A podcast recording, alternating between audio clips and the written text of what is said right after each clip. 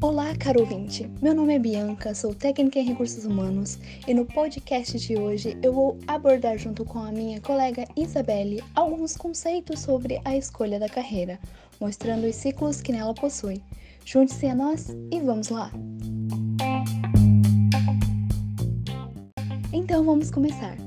Se passamos um terço da nossa vida trabalhando, a grande decisão sobre o que escolher para trabalhar durante esse período tem tomado grande pauta sobre os pesquisadores de vários campos das ciências sociais, que falam que a escolha da carreira pode ser dividida em duas categorias: são a compatibilidade e o processo de escolha.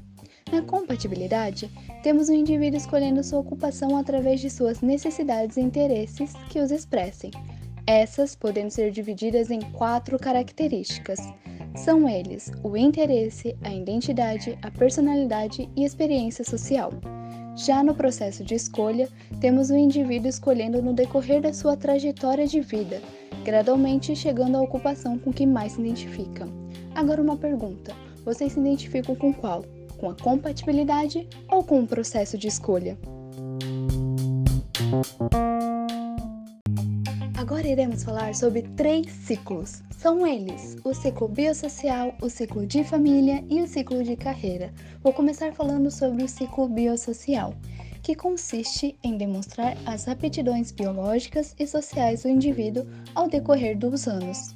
Inicia-se na adolescência com o ingresso no mercado de trabalho, em busca da estrutura e estilo de vida por conta própria.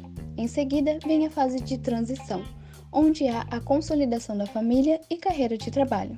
No decorrer, ocorre a crise da meia-idade, processo de reflexão sobre o que se sonhava e a realidade vivida. Por fim desse ciclo, dos 40 aos 50 anos, reconhece seu declínio de habilidades e competências, podendo-os ficarem mais dóceis, gentis e compreensivas. O segundo ciclo, o ciclo familiar ou de procriação, é onde é mostrado as etapas no qual o indivíduo forma sua família e onde os filhos começam a sair de casa. Geralmente, isso acontece por volta dos 20 aos 30 anos, onde há a criação de um ambiente familiar, o casamento e nascimento dos filhos. Mas ao fim, dos 40 aos 50 anos, ocorre a síndrome do navio vazio. Filhos indo embora ou na fase da adolescência. Por fim, temos o ciclo de carreira, que consiste em mostrar as etapas e características do indivíduo ao longo de sua carreira de trabalho. Acontece por volta dos 16 aos 25 anos de idade, atinge maturação por volta dos 17 aos 30, onde desenvolve habilidades específicas na empresa. Logo no final de sua carreira, começa a desacelerar, ficar nítido a redução dos níveis do desenvolvimento. E no decorrer dos anos, esse ciclo vem sofrendo algumas alterações, motivadas basicamente por dois fatores: aumento da longevidade das pessoas e redução de ofertas de emprego.